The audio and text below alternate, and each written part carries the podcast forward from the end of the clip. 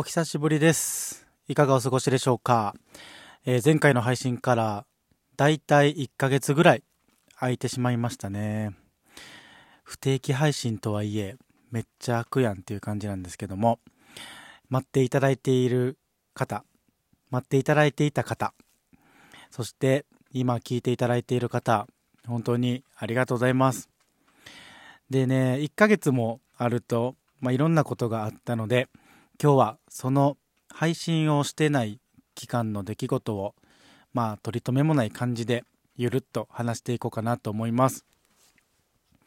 最後まで聞いていただけると嬉しいです。よろしくお願いします。はい、ということでですね、えっと、まずは高熱を出してました。あのね、さんじゅうきゅうてんななど、やばいっすよねこれマジでほんまに死にかけました。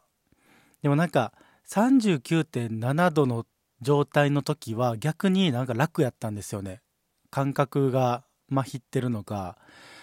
なんか地味にさんじゅうはちどぐらいの方がしんどいみたいな、わかります。で僕ね、自分の平熱って普段測ってないんで、平熱に対して何度上がってるのか さんじゅうきゅうてんななどというのはって思って、まあ、さっきね収録前に平熱測ってみたんですけど さんじゅうろくてんななどが平熱でした。まあ平均取ってないんでその日によって変わってくると思うんですけど、でね、さっきチャット G チャット ジーピーティー のあの方にですね、成人男性の平均平熱聞いたんですけど、あの さんじゅうろくてんいち から何やったっけな さんじゅうろくてんいち から さんじゅうななてんにどの間ですというふうに ジーピーティー 君教えてくれました。はい、なので僕は さんじゅうろくてんななどが平熱、まあ今のところ平熱だからって感じなんで、もうほんまにねさんど上がるだけでこんなにしんどいのかという、本当に地獄を見ましたね本当に。であのインフルとコロナの検査はしたんですけど、どっちも陰性だったんですよ。で僕ねいつもあの扁桃腺が腫れるんですよね。扁桃炎、あの風邪とかひいたりする時っていつも喉からダメージがくるんですけど、もう熱出てる時はもう大体扁桃炎で、もう明らかになんかもう喉腫れてんなみたいなの分かるんですよね。で結構昔からそうなんですよ。なので今回は多分ね扁桃炎と、あと咳も結構出たんで気管支炎みたいになってたっぽいですね。ね、それであの仕事もいっしゅうかんお休みいただきまして、家でずっと何ネットフリックス見てました。はい、でちょっと親にもね来ていただいたりとかして、来てもらったりとかして、あのそんなことはめったにないんですけども、 さんじゅうきゅうてんなな の文字を見た時にあ連絡しようと思いましたね。その時一人やったんで。はい、そんな感じでもうずっと家でね寝たきり状態でした。であのネットフリックス何見てたかって言ったらね、もう新しい今まで見てこなかったものを、もうどうせだったらいっしゅうかん休んでたんで、あの続きものを見てみようということで、あの僕のヒーローアカデミアっていうね、あのアニメをずっとずっとそればっかり見てました。でまあ昔ねいちわから、まあ、ごわごろくわぐらいまでは見たことあるんですけど、途中で終わってしまっていたんで、また初めから、えー、見てですねなんとそのいっしゅうかん休んでいる間にひゃくわ見ましたねやばいっすよねひゃくわって。あのシーズンが確かシーズンワンからシーズンごぐらいまでは行ったんじゃないかなっていう感じで、結構ずっと見てました。で僕あの結構中二病的なところあるんで、なんか能力とかめっちゃ好きなんですよねなので、まあ、僕のヒーローアカデミアヒロアカでいうところの個性っていうところが、まあ、特殊能力に当たるんですけども、あ、自分やったらこんな特殊能力あったら嬉しいなみたいな感じで結構楽しくて、まあ、今も見続けてるんですけど、あの好きな人います？ヒロアカヒロアカ話めっちゃしたいんですけど、誰かいませんかね？ヒロアカトーク一緒にできる人で、僕はヒロアカの中のキャラクターで言うとエンデバーが好きなんですよ。エンデバーもうプロヒーローの、えもともとナンバーツーからナンバーワンが降りたんで、ナンバーワンにエンデバーがねツーからワンに上がったっていう、あの炎のあの使い手、炎の個性のヒーローなんですけど、あのシンプルに、まあ、炎炎系好きなんですよね。そもそもあのポケモンで言ったらなんかガーガーディンみたいな言いませんでした？ガーガーディみたいな、あのなんか犬犬犬の炎のやつ、あれとか好きやったし、まあ、炎系好きなんですよもともと。でエンデバーも炎 で, で炎っていうのはあるんですけど、もうそもそもね美女が好き、あのバリイケオジなんですよ。イケオジ、うんイケオジなんですよ。ガタイバリコツグってなんかもうアメフトの人ですかみたいな感じの人なんですけど、エンデバーがねめっちゃかっこよくて、もうちょっと僕普段ね、まあ昔からフィギュアとか買わない勢なんですよ。で家にフィギュアないんですよね。あいっこあるか、いっこあるんですけど、それはあのブリアナちゃんブリアナギカンテっていうね、ブリアナちゃんのねあのガチャガチャで、まあの引いためっちゃちっちゃいフィギュアは家の隅っこにこっそりあるんですけど、まあ、あのあんまり家にキャラクターもんとか置きたくない人なんですけど、ちょっとエンデバーはちょっと欲しいな、にじゅう、さんじゅっセンチぐらいのやつ欲しいなみたいな感じで思ってるぐらいちょっと好きだなと思い思いました。はい、まあ、そんな感じで、まあちょっと体調はかなりしんどかったいっしゅうかんだったんですけど、まあヒロアカのおかげでなんとかあの暇にはならずに、もう一生朝から夕方まで見てたんで、あの過ごしていました。はいでその体調壊してる間にですね、あの直属の上司、まあ僕が所属してる課の課長がですね、なんか家に来て、あの玄関先にゼリーとかあの栄養ドリンクとか飲み物とかお菓子とかいろいろ買ってきた袋を置いて帰ってくれたりとか、あのね親もそうですけど、本当に人に恵まれてるなという感じを感じた期間でしたね。まあ、今はすっかりもう治って咳も出ないし、もう回復完全回復してるんですけども、いや本当に辛かった。結構体調壊してる人いましたよね。その期間いちがつの半ばぐらいとか、うん結構いましたよね。いや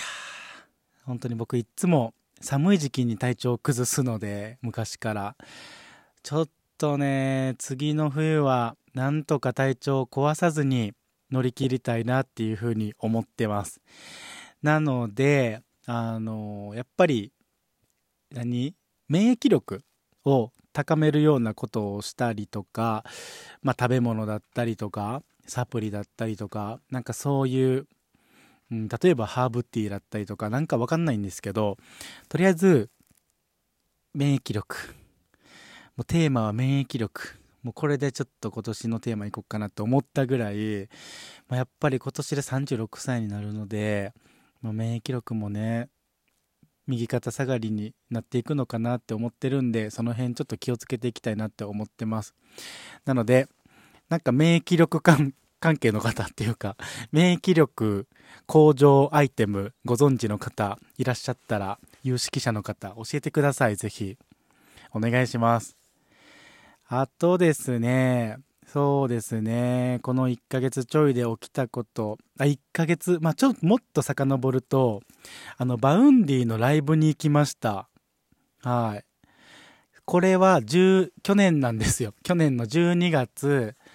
の半ば、じゅうごかじゅうろくぐらいだったんですけど、行ってきました。一人ライブ、はい、参戦してきました。初めてのVaundyのライブだったんですけれども、いやー、もうワクワクとね、あの期待で、本当にもう会場入る前からあのガチャガチャしたりとか、もうガチャガチャもなんかごかいぐらい回したりとかして、いっかいごひゃくえんぐらいのガチャガチャだったかな、うん、なんかそんなんをやってました。はい。で、あのー、いちねんまえに取ったチケットのライブなんですよ。だからいちねんごしのいちねんかんずっとワクワクしてたんですよ。それについに行けるってことでね、もうほんまにワクワクが止まりませんでしたね。ニヤニヤと。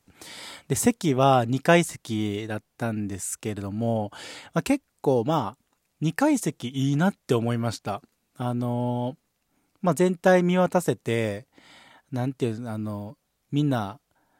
な, なんていうのあの演出、光の演出とかもなんか全体感を見渡せて、僕は結構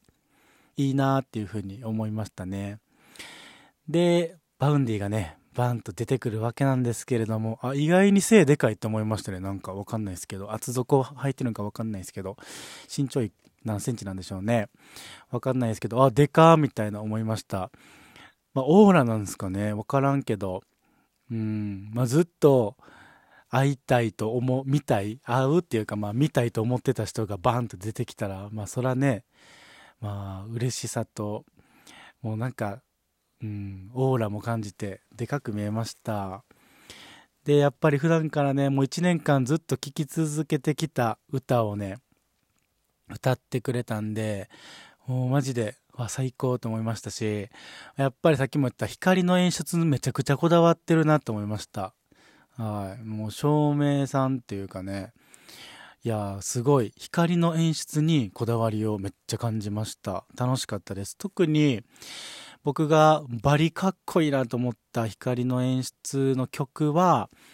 えっとチェーンソーブラッド、あのアニメのね、チェーンソーマンって見てた方いらっしゃいますかね。それの主題歌になっているチェーンソーブラッドっていう曲があるんですけど、その時の光の演出がマジで鳥肌、もうずっとあの小声でかっけーって言ってました。マジでかっこいいって言ってたぐらい、あの一人ライブだったんですけどね、一人でそんなことちょっと言ったら恥ずかしいからあの小声で言ってたんですけど、マジでかっこよかったです、あの光の演出は。はい。で、あの歌声なんですけど、あのね、うん、あの結構歌詞間違ってましたね。バウ君、バウ様結構間違ってました。あのちゃんと間違えずに歌えた曲って多分、まあ、僕が行った日はなんですけどさんきょくぐらいなんですよね。さんきょくぐらい、十何曲とか歌って多分さんきょくぐらいしかまともに歌えてなかったいやー、結構あの疲れてるのか分かんないですけど。で、結構バウンディってまああのまだまだ若いですし、あの急になんて言ったらいいんだろう、注目の次世代のマルチアーティストみたいな感じであのボーンってね、人気になってバズってね、で、あのいろんな シーエム とか映画とかアニメとかドラマとか、もういろんなところからオファー来て曲作ってってやってるたんでやってるので、今もね、あの今年もあれなんだ、あのドラえもんドラえもんの映画の挿入歌、主題歌になってますけれども、はい、っていうぐらい多分ね、バウンディ自体その歌詞を覚えるっていうところに関して追いついてない部分あんのかなって思って結構間違ったりとかしてましたね。はい。で、あとなんか エムシーエムシー に関してはなんかめっちゃロックでしたね。ロックロックなんか好きなんかな、なんかすごいあの往年のなんか昔の昭和のロックって感じのロックな エムシー でしたね。なんか例えば、うーん、なんか、いや声ちっちゃいぞみたいな、あとそんなんじゃ乗れねえぜみたいな、なんかだぜとかぜとかめっちゃ言うんですよ。え、スギちゃんみたいな感じの感じだったんですけど、これライブ行ったことがある人やったらめっちゃわかるって言ってくれると思うんですけどね。あのポッドキャスト番組海を見ていた山猫のお二人もね、Vaundyのライブ九州の方で行かれてたと思うんですけども、えめっちゃロックじゃなかったですか昭和ロックの エムシー みたいな感じでめちゃくちゃ尖ってましたね。なんか、まあ、そういう部分も若くて可愛いなと思ったりとかしたのと、あとはえー、っとまあそういうねちょっとまああのどっちかって言ったら、まあ、生きってる系みたいな感じの エムシー だったの で, で今まだにじゅう代前半なんで、まあ、これがさんじゅう代よんじゅう代ってなっていく過程で、まあ、どういう エムシー に変わっていくのかみたいなところもあの、まあ、長期的な楽しみ方ができるなっていうふうに思いました、まあ、なんかそんな長期的な長期的な楽しみ方ができるなって思った瞬間にめっちゃおっさんやなと思ったんですけど、自分がはい、なんかまあでもそういう楽しみ方もいいんじゃないかなっていうふうに思いました。あ次のライブはねまだ僕はチケット何も取ってないのであれなんですけども、まあ、またなんか次やったら行きたいなっていうふうに思います。はい、でVaundyの話ですね。で音楽関係で言ったらね、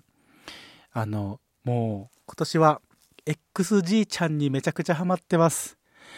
エックスジー 好きな人いますかねえ。 エックスジー ちゃんもう、まあ、全員日本人のグループで、えー、全編英語の歌詞なんですけども、いやもうやばい エックスジー マジで激アツすぎてもうほんまに最高すぎる。あのまあ、要はオーディションをしていって、まあ、勝ち抜いた、えー、ななにんがですね、まあ、エックスジー のメンバーとして今いるんですけれども、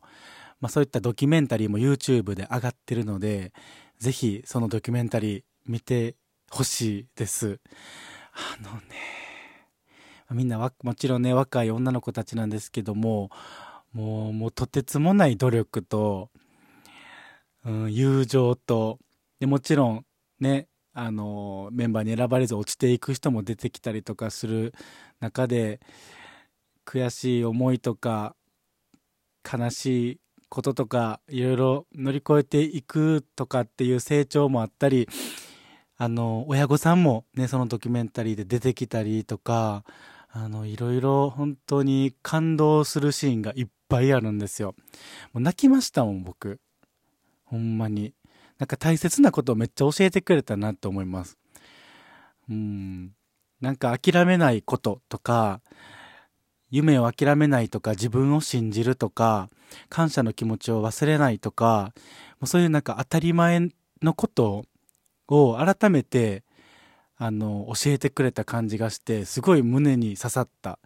シーンがねいっぱいありました。うん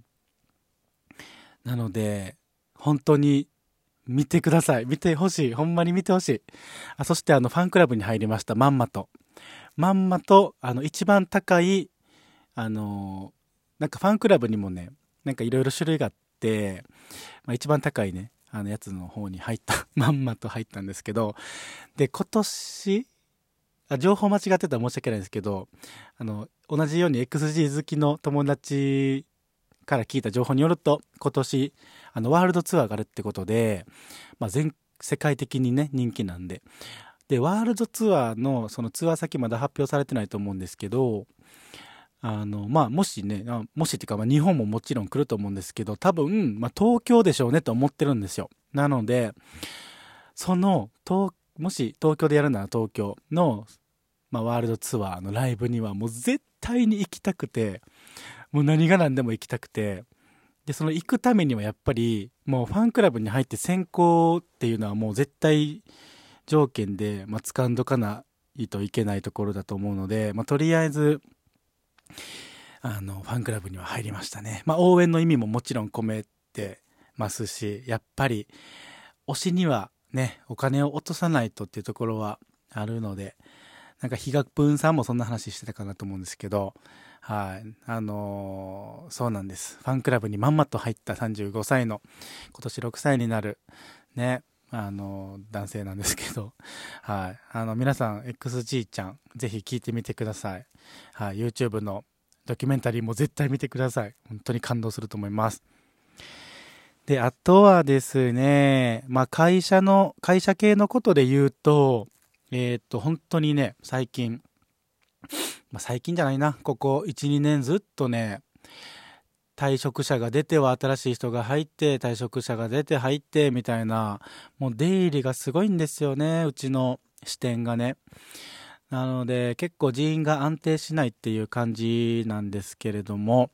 まあ、そんな中で引き継ぎ、もうずっと引き継ぎしてる気するな、このいち、にねんって感じですね。はい、なので、引き継ぎ、引き継ぎ、引き継ぎ、引き継ぎ、引き継ぎ、引き継ぎ、引き継ぎ、引き継ぎばっかりしてると、まあ、やっぱり先方との関係構築もなかなかね、難しいじゃないですか。あ、また変わるんですね。はい、わかりました。みたいな感じになる先もやっぱりあるし、なんかそれって悲しいですよね。まあ、僕がしたい営業スタイルには、やっぱり、あの、まあ、そういうのは合ってないなというか、ちょっと悲しいなって思う部分ですけども、ああ、サラリーマン。ああ、サラリーマンって思いました。はい。で、あの、まあ、送別会も結構、だから送別会と歓迎会をもうしまくってますね、もうこのいち、にねんで。なんかその、送別会をすることに慣れてきてしまっている自分もいるっていうぐらいなので、ちょっと悲しいですよね、それって。うん、一緒に頑張ってきた仲間たちがやっぱり辞めていくっていうのは、うん、なかなか悲しいもん。あの、今、あの声を声を詰まらしたとかじゃなくて、あのゲップが出そうになったんでごめんなさい。はい。っていう感じで、はい。まあまあでもあの皆さんね、あの次のステップにあの行って頑張ってるってことなんで、あのめちゃくちゃ応援してますし、はい。まあ人生ね、自分の人生なんで、はい。自分がやりたいようにやるのがベストだと思うので、はい。みんな頑張ってほしいなというふうに思います。僕もね、もがきながらサラリーマン頑張ってますし、今聞いていただいている方の多くも、サラリーマンだったりとか、オーエル さんだったりとか、あの、多いと思います。まあ、個人事業主の方もね、あの、いらっしゃると思いますけども、ね、なかなかサラリーマンゆえの苦悩みたいな結構あるあるだと思うんですけども、まあ、なんかそんな、あの、苦悩みたいなのがあれば、お便りいただけたらなと思います。なんか、一緒に、一緒に、何て言うの励まし合いましょう。はい。お話聞かさせてもらうことだけはできるので、はい。ぜひぜひお便り送っていただければなというふうに思います。はい。あとはですね、あとまだ会社系で言うとね、これやばいんですけど、あの、その引き継ぎでね、後輩の女の子と、にじゅうなんさいだあの子、ご、ろくさいの女の子と、まあ、車でね、引き継ぎで回ってたんですよ。で、車に乗るときに、あの、Bluetooth が、まあ、もともと僕、会社の車、Bluetooth つないで、いつもポッドキャスト聞いてるんで、自動的に接続されちゃったんですよね。僕が車に乗った段階で。そして、その時にちょうど、僕、自分の玉芸のね、過去回を聞いてたんですよ。でで、しかもオープニング流れ出して、なんか、たまたまゲストがいつもゲイの高弘ですとかって言って、で、あの、ナビの液晶画面にたまたまゲストがいつもゲイっていうのも出てたし、それ見られたんですよ。その、まあ、やめちゃう、もうやめてしまった後輩の女の子にね、うわ、やばいと思って速攻で、あの、切ったんですけど、もうほんまに最悪。もしかしたらゲイバレしてる。と思います。やばいっすよね。た先輩さんじゅうごさいの隣に車乗ってる引き継ぎする先輩の声がそうやって聞こえてくるとかマジでどんな感じで聞いてたんやろと思ってまあ流れってパッて消したんでまあご、ろくびょうぐらいいやいやもっとかじゅうびょうぐらい入ってるかな、まあ、じゅうびょうからじゅうごびょうぐらい流れたんでもうマジで地獄の時間やったんですけどはあ、マジでこれゲーバレしたかなって、まあ、思ったんですけど、まあその子別にやめたんで、はい、まあいいんですけどね。はい。で、まあまあまあ、あの、やめたけど、まあ今後も飲みに行こうみたいな感じで言ってるぐらいなんで、まあ仲はいい、いいと思っているので、まあまあ、あの、後々カミングアウトしても全然いいやと思うような、思えるような子なので、全然いいっちゃいいんですけど、もうとにかくもう、焦りましたね、その時。マジで、びっくりしましたけど、まあそんなこともありました。はい、このいっかげつちょいでいろんなことありますね。あとはですね、うーん、あ、そうそうそう。あの大人気ポッドキャスト番組ゲイと爆乳でおなじみのですね、えっとゲイバック、えー、ひろきくんと飲みに行きましたね。まあ、飲みに行く、うん、ご飯行って飲みに行くみたいなことをにかいぐらい最近でやあのしたんですけどあの初回というかいっかいめ初めてひろきくんと、まあ、飲みに行った時が最近のねそのいっかいめなんですけど、えーとね、韓国天満にある韓国料理屋さんチェジュっていうところに行きました、まあ、ほんまに韓国人のおばさんがやっているあのところのお店で、僕結構好きなんですよねそこ。あの広いし広いっていうか一つのテーブルが広くてゆったり座れるし、あのー、まあご部屋あるかもしれないですけど予約せんでもいつも大体入れるんですよねでもめっちゃ美味しいんですよご飯料理は。うんなのであの使い勝手よくってあのゆったりできてめっちゃいいからあの好きなんですけど、でひろきくん韓国料理食べたいってことやったんであのぜひぜひってことでそこに行ってきました。めっちゃ美味しかったですし、あとはあの、まあ、ゲイバクの中でもあのひろきくん語られてましたけども、えっとスンドゥブスンドゥブスンドゥブ白ご飯事件みたいなことねゲイバックの中で話してましたけども、まだ聞かれてない方はぜひそちらの方聞いてみてください。まあ、結論から言うと僕はそんな潔癖症ではないので、あの人の何スンドゥブの赤い汁が自分の白ご飯についたからといってあの何も不快な気持ちにはなっていないので、あのひろきくんご安心くださいということで、はい、まだ聞かれてない方は詳細はねゲイバックの方聞いてください。であとは、えー、そうですねそのチェジュでご飯韓国料理食べた後に、えー、と道山に飲みに行ったんですよね。道山にのゲーバーじゃないんですけどね、あゲーバーにも行ったか、ゲーバー行ったりなんちゃりとかして結局あの普通のバルみたいなとこも行ったりとかして さん,よん 軒ぐらいはしごしたんですよね。ひろきくん結構あのお酒ね好き系なんでバンバン結構早いペースで飲んでて、でゲーバーとかでもあのハイボール濃いめでみたいなずっと言っててずっと濃いめ飲んでたらあの人見事に潰れてましたねベロベロなってあんまりあの詳しいこと言わないですけどもあのベロベロになっていってだよという報告だけさせていただきますということでまあこれもゲイバクでも語られてるのでぜひ聞いてみてくださいね。はい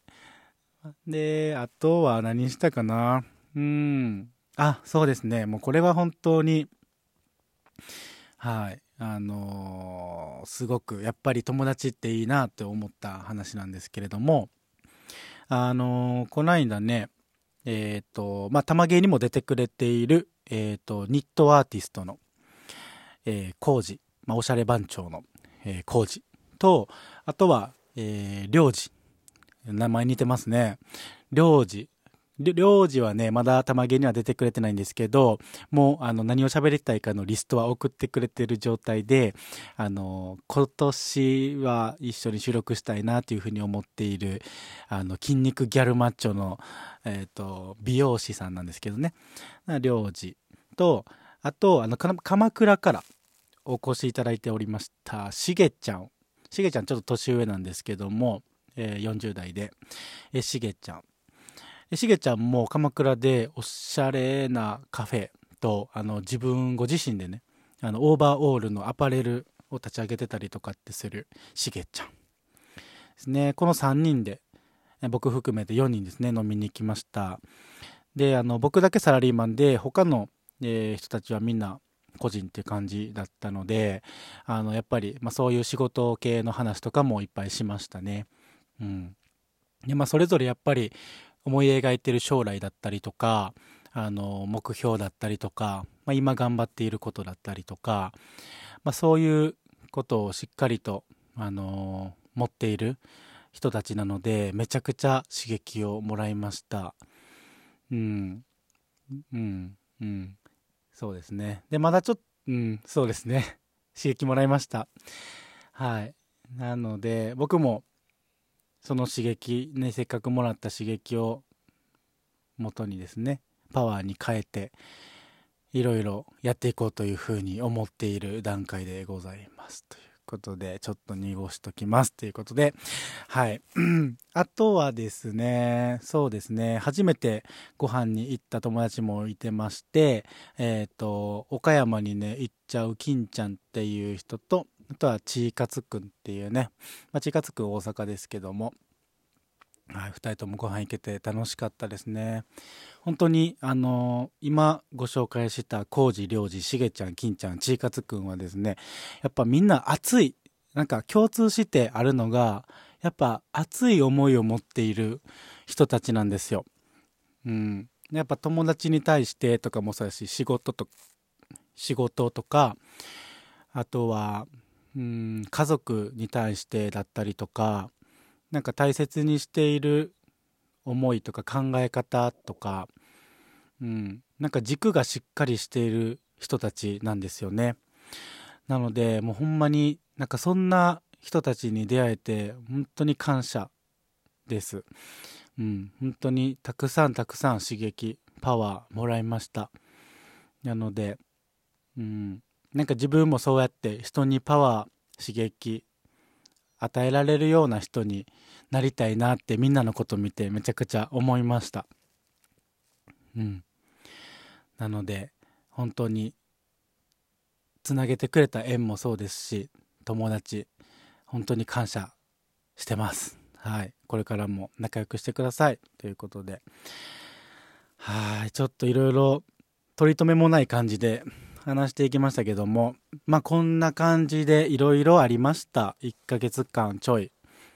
はい、先あのー、去年のことも含めてね、いろいろありました。あのー、皆さんはどんな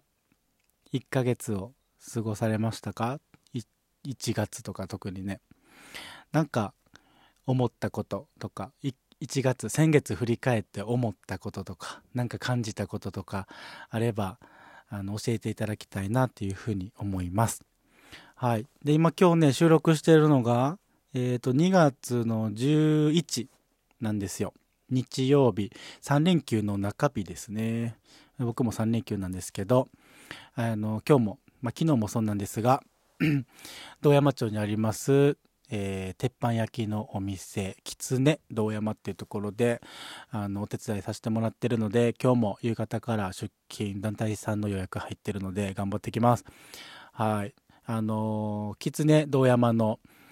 インスタグラム概要欄に貼っときますので、ぜひ見てみてください。もしご予約されたい場合はそのインスタの方から ディーエム でもいいですし、直接お電話でも予約できますので、えー、ぜひぜひチェックしてみてください。で、えっと、もしね、僕大体土曜日出勤なんですよ。なのであのこの玉芸聞いてるよという方が来てくれた場合、あのぜひ声かけてください。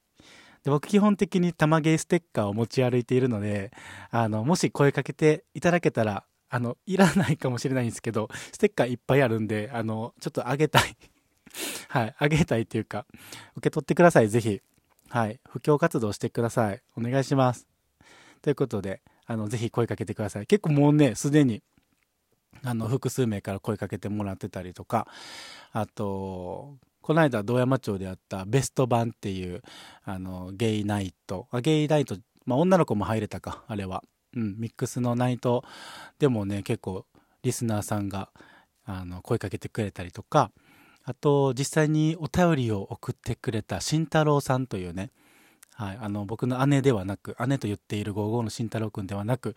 あの ディージェー をされているね慎太郎さんという方からもお声かけいただいあのいらっしゃったりとかして、もう本当にあの嬉しかったので、ぜひお声かけしていただけたら嬉しいなというふうに思います。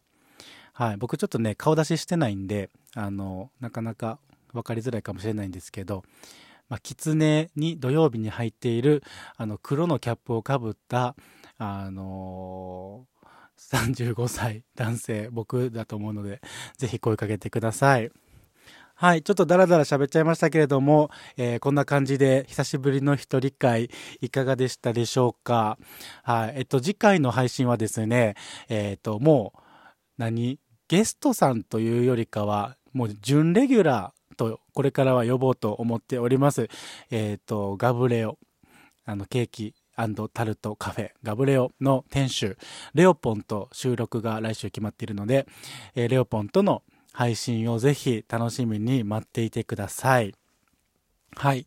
ということで、えー、エンディングですね。この番組では今聞いていただいているあなたからのお便りをお待ちしております。えー、嬉しかったこと悲しかったことその他何でも OK です。概要欄の Google フォームをぜひチェックしてみてください。X ではハッシュタグひらがなでたまカタカナでゲイハッシュタグたまゲイで感想をポストしていただけると嬉しいです。えー、お聞きのアプリで星評価もしていただけると継続のモチベーションになるのでまだの方はポチッとお願いします。コメントももしいただけたら嬉しいです。えー、それではまた次回の配信でお会いしましょう。またね。